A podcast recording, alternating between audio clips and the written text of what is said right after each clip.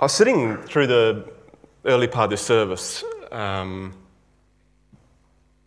plenty of times with tears in my eyes, and just reflecting on just the, the incredible grace of God towards sinners, right? Um, broken people like ourselves who, when each of us sit and look in the mirror in the morning, despite on a morning like this where we can just sense God's presence with us, where we look at ourselves in the mirror and think, if I'm honest, how could God love me? And yet, we, we gather like this and we have mornings of worship and celebration like we've still having. Taking the fact that we completely underestimate what's happening in the courts of heaven right now the angels of God are celebrating beyond what we think is appropriate, even maybe. um, death has been overcome, darkness has been brought to light. Uh, the eternal name of the Son of God has been lifted and raised and honoured. And angels who have longed to peer into the, the good purposes of God are seeing it unfold in front of them and they celebrate. I celebrate right now. And I've, I've sat in worship services like this over the course of my life. As a Christian, I've been to conferences where we've had soaring heights of just song and celebration, reflection.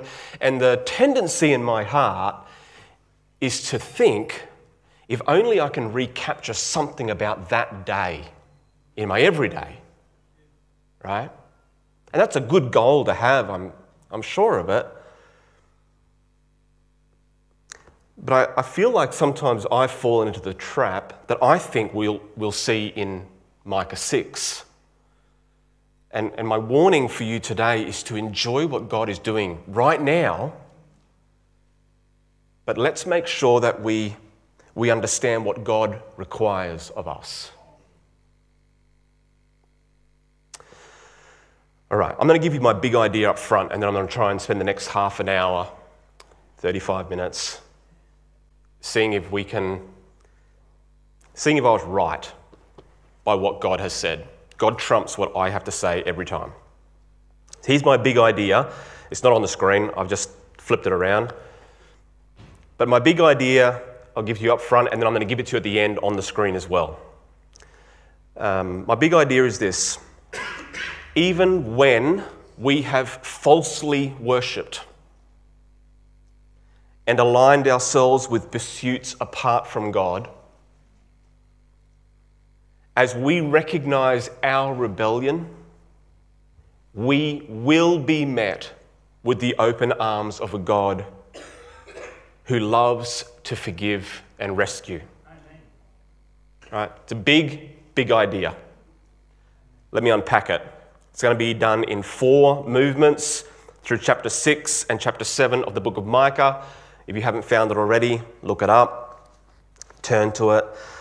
Um, my Bible references today will come out of the English Standard Version. If you're a person who likes to draw lines in your Bible or put little notes in a notebook, let me give you the sections that I'm going to work off. Chapter 6, verses 1 through 8 is going to be the first section we're going to look at. Then the remainder of chapter 6 will be the second, and then I'll give you the, the next lot shortly. Here's the first bit um, Micah 6, 1 through 8. And we're going to look at, if, if I could sort of summarize the theme of these eight verses, it's really about the wrong type of worship that Micah's contemporaries, the people of Israel of Micah's time, and by extension, it applies to us today. There is a wrong type of worship. Let me summarize the eight verses, and I'm going to hone in on the one that everyone's probably thinking of simply because it's so well known. Micah's brothers, his, his, the brethren of Israel, had mistakenly thought, as you read through these eight verses, you can see it very clearly, they had mistakenly thought that they could show extraordinary faith by making one off sacrifices instead of living a life of love and service. That was God's indictment against Israel. Now, remember, last week I said that the whole book of Micah is a series of pendulum swings. If you were here last week, hopefully you can remember that. If not, the book of Micah moves as a pendulum that swings between judgment and salvation. God gives a message of judgment and then moves to salvation. Then the pendulum swings back to judgment again, then salvation. We're in the third swing of that pendulum now. It starts with judgment again, and it will finish with salvation. And this Micah 6, 1 through 8, is actually the pendulum swing of God's judgment. And it takes the form of a legal courtroom. God standing and bringing an indictment against his people. He reads the charges to them. Now, that famous verse, Micah 6 and 8. He has told you, O man, what is good. And what does the Lord require of you but to do justice and to love kindness and to walk humbly with your God? Now, we often read that verse, and by the intonation of our voice, we fail to put the question mark on the end. But did you know in your Bible that it finishes with a question mark? Did you notice that? It's a bit of a strange sentence for a question, really. He has told you, O oh man, what is good, and what does the Lord require of you? See, the people of Israel had been trying to decide what does the Lord require of us? And if you read through the first eight verses, you'll see that they, they turned their hearts towards extraordinary one off acts to try and demonstrate, to say, this is how fervent we are. You see, Micah 6 and 8 isn't as warm and as inspiring as you might have first thought. It's actually part of God's legal indictment against Israel.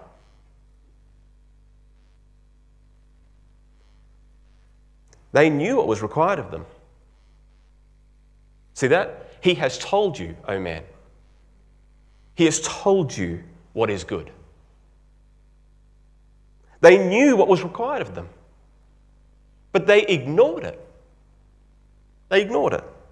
They chose instead to embrace bigger and grander demonstrations of their religious superiority. Right? Israel was on trial now. If you read the opening verses, verse 2, hear you mountains, the indictment of the Lord. Even creation stands as a witness against them. The mountains, God calls the mountains to the witness stand, and He says, You've seen this. What was the accusation? God's people had grown bored with God. That's, that's the accusation. Verse 3 O my people, God says to them, What have I done to you? How have I wearied you? Answer me. Really? The nation of Israel, God says, this is the indictment against them. You've grown bored with me. You've grown weary of me. I read that as I was preparing for today. And it's so easy to read things in the Bible, isn't it, of other people and say, oh, how dare they? how could they possibly grow bored with God? Until you stop and take a moment of sometimes harsh personal introspection. And God starts to prod you a little bit. He prods my heart a little bit, and I realize I too must face the indictment of God. God, says to me, Chris, what have I done to you that, that you should be so bored with me? That you should try to find some other way in this world to find some sense of excitement or some sense of life or some sense of joy.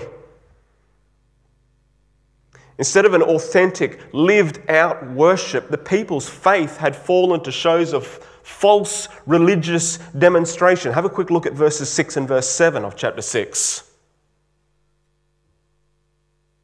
With what shall I come before the Lord? This is a, a rhetorical question that God is throwing back at the people, saying, This is what you're like.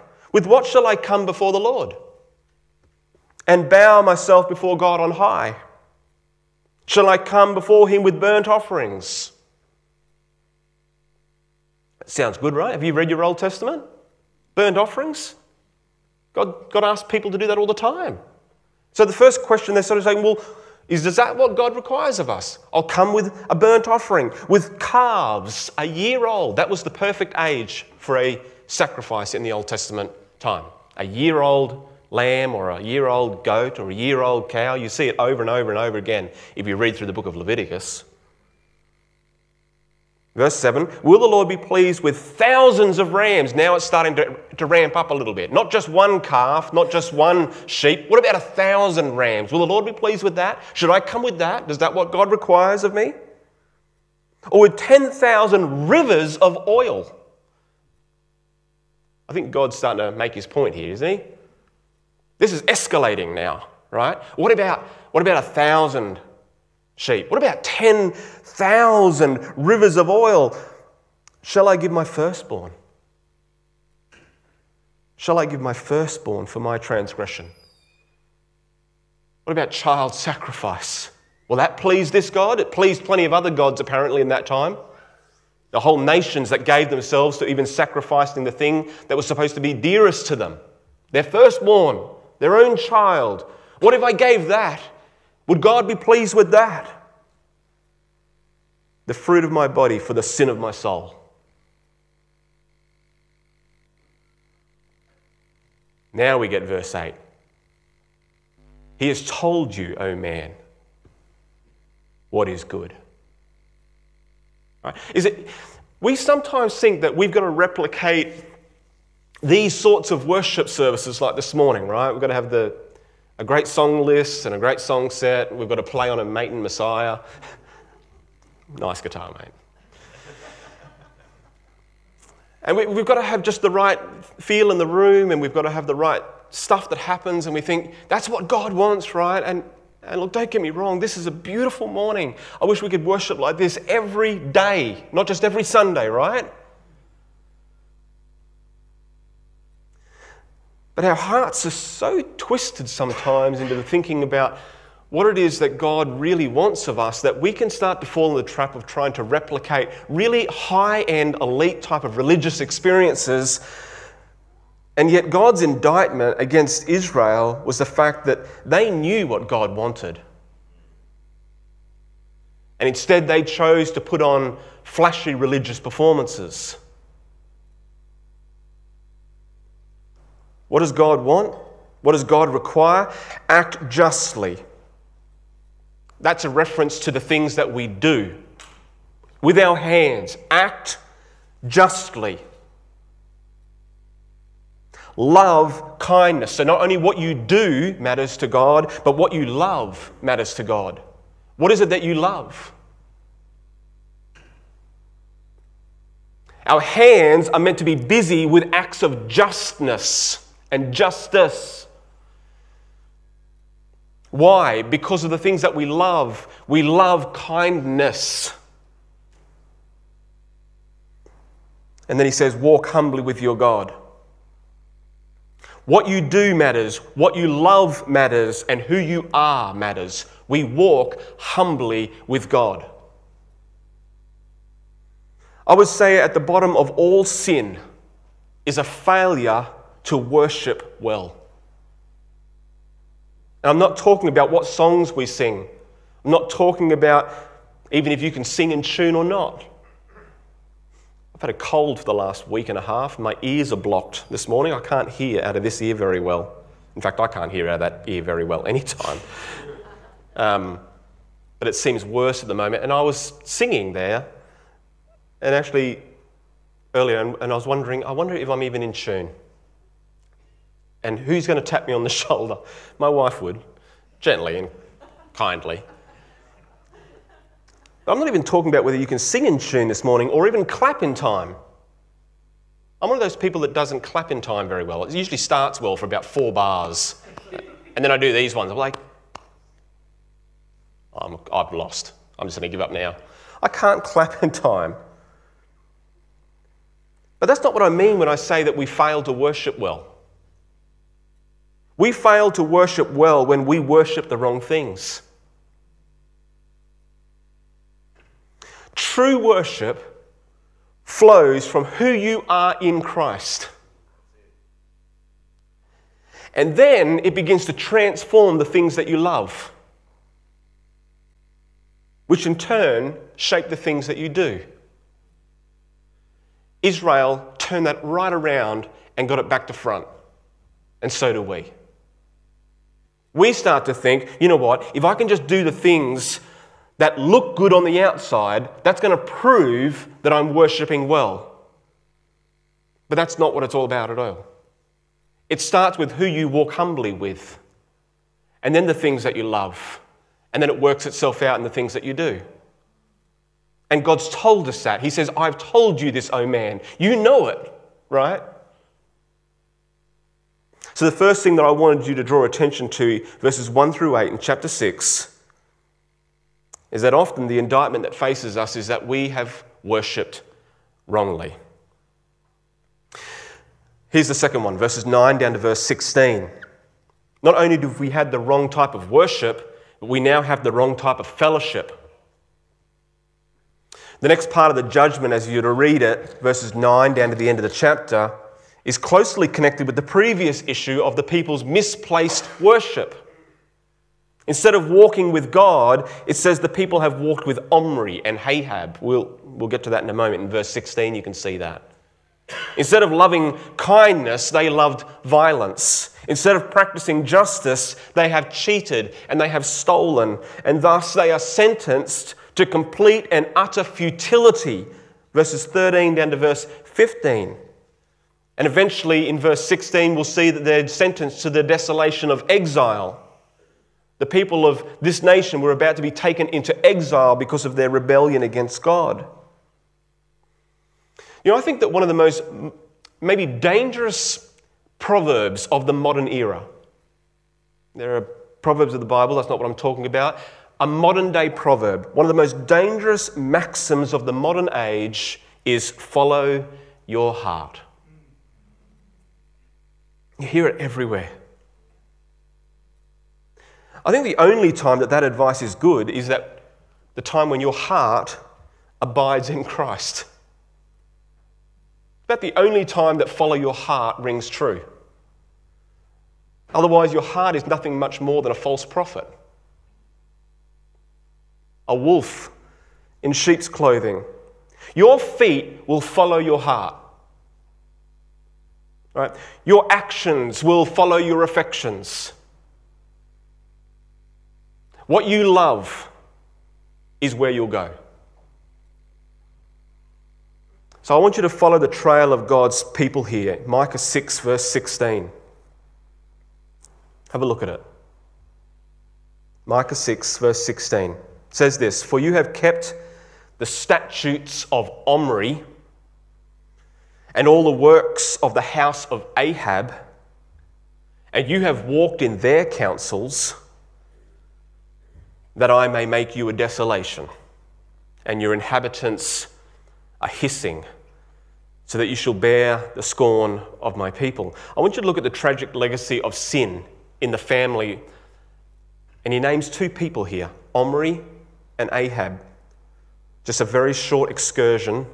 I'll put the verses on the screen so that you don't have to turn to it, but you can if you'd like to. They're found in 1 Kings chapter 16 and verse 23. Micah is starting to remind the people about who they have followed rather than following the Lord. So in 1 Kings 16, verse 23 says this In the first year of Asa, king of Judah, remember the nation of Israel by this stage is divided into two kingdoms. The southern kingdom was named Judah, the northern kingdom was often referred to as Israel, sometimes as Samaria. In the first 31st year of Asa, king of Judah, Omri began to reign over Israel. So Asa is the king of the southern nation. And now Omri begins to reign over Israel, and he reigned for 12 years. Six years he reigned in Tirzah, and then six years he reigned somewhere else. Go down to verse 25 of chapter, of chapter 16. Omri did what was evil in the sight of the Lord and did more evil than all who was before him. So take all the kings of Israel, the northern kingdom, combine them, take all their evil, put them into a pot, combine them, distill them, and God says Omri did more evil than all of those people. Go down to verse 28 of the same chapter. Eventually, Omri slept with his fathers and was buried in Samaria. He died. And Ahab, his son, reigned in his place. There was a uh, family business here, right? In the 38th year of Asa, king of Judah, the south, Ahab, the son of Omri, began to reign over Israel. And Ahab, the son of Omri, reigned over Israel in Samaria 22 years. And Ahab, the son of Omri, did evil in the sight of the Lord more than all who was before him, including his father, who had been more evil than all the ones before him. So we have Omri, right? An evil king who established the city and province of Samaria. It was under that king that he set up a city of false worship to a false god in Samaria. And he enticed God's people into wicked practices in their worship of false gods. Omri, who is described as being more wicked than all who had gone before him. And what was his legacy?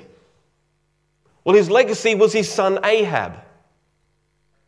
And where Omri left off, Ahab picked it up. And now Ahab is described as being more wicked than all who had gone before him, even his own father. Now read Micah 6 and 16 again. This is God's indictment against the nation of Israel. Who had they followed? Who had they walked with? They were supposed to have walked humbly with their God, right? But who had they walked with? Verse 16 You've kept the statutes of Omri and all the works of the house of Ahab. You have walked in their counsel. So not only did the people have the wrong type of worship, but they had the wrong type of fellowship. Who had they joined themselves with? Church, I want to say to you this morning it really matters who has your ear. Whoever has your ear has also got your heart. Is it the wisdom of this world that has your heart? Or is it the wisdom of your God? What shapes your thinking? Is it what seems best to the wider population? What we hear on repeat through the feed on our phone? Or do we submit to a more ancient wisdom, to words of life that give life? Have you stopped recently to ask yourself what it is that you run to for entertainment or for comfort or for escape? Or maybe, maybe we should rephrase that question not what it is that you run to, but who. Who is it that you run to? Because in Micah's time, God's chosen people, his covenant children, had wildly pursued the wrong worship and the wrong fellowship. And now they find themselves on the wrong side of a jealous and holy God. And we have to ask ourselves honestly this morning have we? Have we? Have I? Right? And it's at this point in time that that inner defense lawyer of yours starts to step up to the microphone. And it'll raise his objection. This is where that sort of pious part of us, that religious part of us, that self righteous part of us rises up, takes the microphone, and says, Of course not, Chris. Of course not. How dare that you insinuate that I am like those people? The sad fact is that you are. And so am I. None of us, not one single person in this room today or listening online, not one of us can escape the, the righteous judgment of a holy God who justly condemns the guilty. That's what he does here in Micah 6. But it's not just the people in Micah 6 time, it's the people in Raymond Terrace in 2023 that need to hear this, right? We are among those who are counted guilty of the wrong type of worship and the wrong type of fellowship. And God points his finger at us, and we have to ask what's our response? If we're on trial here, how do we respond? Well, there's a wrong way to respond and there's a right way. The wrong way to respond is to deflect and minimize. What I mean by that is this when we deflect, we say, but what about them? When God points the finger at you, you say, but what about them? That's deflection. The other way is minimizing. And that's where we say, surely I'm better than they are. So the first question is, but what about them? And then we say, but I'm better than they are, right? We falsely believe that sin is a spectrum. And when we think that sin is a spectrum, we always place our sin at the positive end.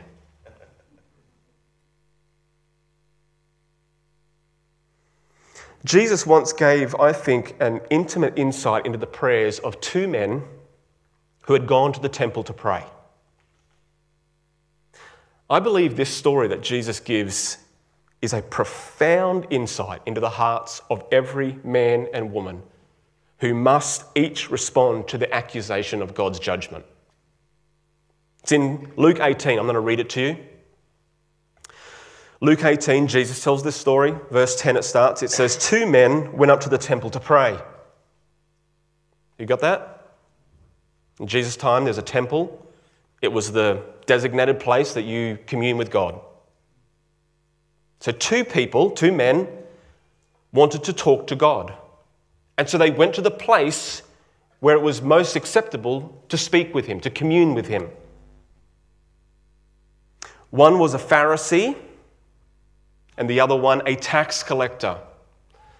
Two people at two different ends of the um, made up spectrum that society has of what a sinner looks like.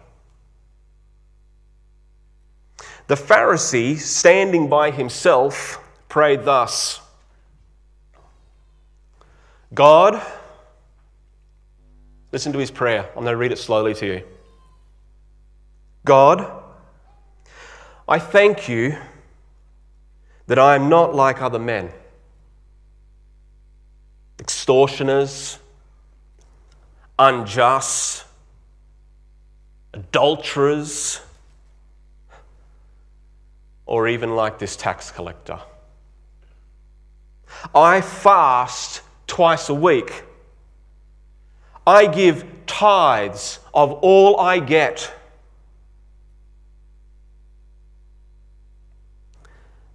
But the tax collector, standing far off, would not even lift up his eyes to heaven, but beat his breast, saying, God, be merciful to me, a sinner. Jesus continues the story by saying, I tell you, this man went down to his house justified rather than the other. For everyone who exalts himself will be humbled, but the one who humbles himself will be exalted. So I want to look at Micah's response to the accusations of God, and I want, to, I want you to do it through the frame of these two men that, that Jesus told a story about as they went to the temple to pray. Here's Micah's response. We're going to find it in chapter 7 Chapter 7, verses 1 through 7. This is the right type of the response. So we had the wrong type of worship, the wrong type of fellowship, and now we've got the third point, the right type of response. Let me read to you Micah 7 1 to 7. Here, Micah prays now on behalf of the nation and himself. And he starts like this verse 1 Woe is me! I have become as what the summer fruit has been gathered, as when the grapes have been gleaned. There is no cluster to eat, no first ripe fig that my soul desires. The godly have perished from the earth, and there's no one upright among mankind. They all lie in wait for blood. Each hunts the other with a net. Their hands are on what is evil to do it well. The prince and the judge ask for a bribe. The great man utters the evil desires of his soul. Thus they weave it together. The best of them is like a briar. The most upright of them a thorn hedge. The day of your watchman, of your judgment, has come. Now their confusion is at hand. Put no trust in a neighbor. Have no confidence in a friend. Guard the doors of your mouth from her who lies in your arms. For the son treats the father with contempt. The daughter rises up against her mother. The daughter in law against her mother in law. A man's enemy are the men of his own house. But as for me, I'll look to the Lord. I'll wait for the God of my salvation. My God will hear me. I particularly want to point out three things from this response, just really briefly, that I think could shape the way that we respond well. The first thing I want you to notice about Micah's prayer there is that Micah doesn't deflect. Remember what I said deflection was? When we start to say, but what about them? When God points the finger at us and says, You've worshipped wrongly, you've fellowshipped wrongly, and we say, But, but what about them? All right, Micah doesn't do that. Micah doesn't deflect. He doesn't separate himself from the sins of his people. But he identifies his own part to play in the nation's failure. The very opening words, right? Woe is me. Woe is me. So Micah doesn't deflect. He also doesn't minimize. He doesn't look to justify wrongdoing or make excuses for wickedness. We do that. I've, I've done that when I've been confronted with my own sin. At, at the best of times, I'll say, Yes, I did that. And then that sentence is often continued with the word but. Yes, I did that, but what you don't realize is what I was going through at the time. Or, yes, I did that, but, right? There's no buts in this sentence. Micah doesn't minimize.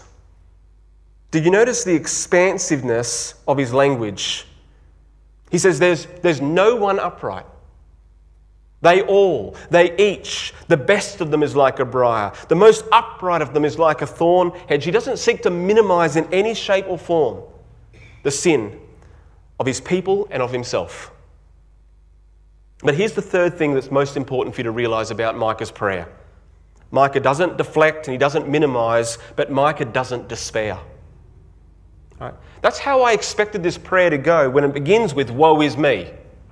I've prayed lots of prayers like that. They're prayers of despair. Woe is me. I am a failure. I've let God down. I've let my wife down. I've let my children down. I've let my friends down. Woe is me. And I just assumed it would all go downhill from there but it doesn't. Micah refuses to despair because Micah knows the character of his God. God gets mad. Matt dealt with that in the first week of this series. He does, he gets angry. And God will get even. We talked about that last week. He will always bring justice to the sin of this world. But while it can be rightfully said that God is a God of wrath, that's true, that's very different to saying that God is wrath. That's not how God describes himself. He describes himself in a completely different way. 1 John chapter 4 verse 8, anyone who does not love does not know God. Why? Because God is love. Micah knows this. Micah knows the character of his God, and so he doesn't despair. Micah 7, verse 7 But as for me, I will look to the Lord. He's just listed all the sins of his people that he includes himself in. And then he says, But as for me, I will look to the Lord. I will wait for the God of my salvation. My God will hear me. He knows the character of his God, and so he does not despair at his sin. So when you are confronted with your sin, don't deflect. Don't say, but what about them? Don't minimize, right? But neither should you despair this morning. Look to the very one who reveals your sin and see in him not an accuser, but see in him a father who longs to embrace, to discipline you, yes, in love, but to embrace you and to bring him home to himself, which leads us to our last bit. We have the right type of God. Right? The wrong type of worship happens, yes. The wrong type of fellowship, yes. And there's a right way to respond to being heard, hearing the accusations of our God. But that's because we have the right type of God. This is found from verse 8 down to the end of the chapter. This is the closing section of Micah's entire prophecy. And we've seen the pendulum swing, right? Left to right, left to right, judgment, salvation. But here it finishes with salvation. Rather than condemnation and ruin, this book finishes with a vision of the incomparable God. This final section is sort of like this um, a liturgy, a, a, a style for worship. And I think it's a really great conclusion to the entire book. Israel's enemies will be defeated, it says, including the enemy of her own sin. The nation will be restored. It will become a magnet of hope for all the nations around it. The people will experience an Exodus like uh, salvation and they'll be guided back to their divine shepherd. Have a look at Micah 7, verse 18, the concluding verses of this chapter as we finish. Who is a God like you? Who is a God like you? Forgiving iniquity and passing over rebellion for the remnant of his inheritance. He does not hold on to his anger forever because he delights in faithful love. He will again have compassion on us. He will vanquish our iniquities. You will cast all our sin into the depths of the sea. You will show loyalty to Jacob and faithful love to Abraham as you swore to our ancestors from days long ago. I want you to hear this morning you have the right type of God. Israel deserved condemnation. We deserve condemnation. We deserve it. We do. Right? But in the entire pantheon of gods that are out there that could be worshipped, that you could choose to follow and bow down to, you will never find another God like our God. You will never find another God, the God of this Bible that Micah knew and that has revealed himself to us through his Son. You will never find another God who forgives iniquity, who passes over rebellion, who isn't controlled by anger, but instead rejoices in his own character of love. You'll never find a God who is marked by compassion or has the ability to reign victorious over our wickedness and defeat it. You'll never find a God who has the ability to completely remove sin from the equation and bury it in a place where it can never hold dominion over us again. You have the right type of God. I'm going to ask you this morning have you given yourself to a life of wrong worship, of wrong fellowship? Do you feel the weight of God's just and rightful anger at your rebellion? right, then don't deflect. Don't minimize, but lift up your eyes to the only one who can save you from yourself. Simply come to him like Micah did, or like our brother Thomas did. Woe is me. Or as the tax collector did, who would not even lift his eyes to heaven, beat his breast, saying, God, be merciful to me, a sinner. And if you do this, you will find that you have the right type of God. My favorite verse in the Bible is what I want to finish with Romans 8 and 1. Therefore, there is now no condemnation. For who? For those who are in Christ Jesus. Because the law of the Spirit of life in Christ Jesus has set you free from the law of sin and death. For what the law could not do, since it was weakened by the flesh, God did. He condemned sin in the flesh by sending his own son in the likeness of sinful flesh as a sin offering in order that the law's requirements would be fulfilled in us who do not walk according to the flesh, but according to the Spirit. So here was my big idea. I told you I'd finish with it, and here it is. Even when we have falsely worshipped and aligned ourselves with pursuits apart from God, as we recognize our rebellion, we will be met. We will be met with the open arms of a God who loves to forgive and rescue. We are met with the open arms of Jesus. Let's pray. Lord, thank you for your love. Thank you for the message of Micah that we've reflected on over the last few weeks. Lord, the pendulum has swung from judgment to salvation, and we have felt it. Lord, you have pointed the finger and revealed things in our own hearts, things that could drive us to despair. But Lord, I thank you that we have the right type of God. We thank you for Jesus, our Savior. We thank you for your love. We thank you that in Him there is now no condemnation. And that you are a God who will point the finger and reveal sin, but you are the God who has done something about it that you are the God who will embrace those who will fall on their knees, that you will lift up the weary. You will lift up those and restore those who will simply call out to you. Lord, we thank you this morning that just like the man, the tax collector who went down to the temple to pray, that we too, as we call out to you for salvation, we too may go home justified this day.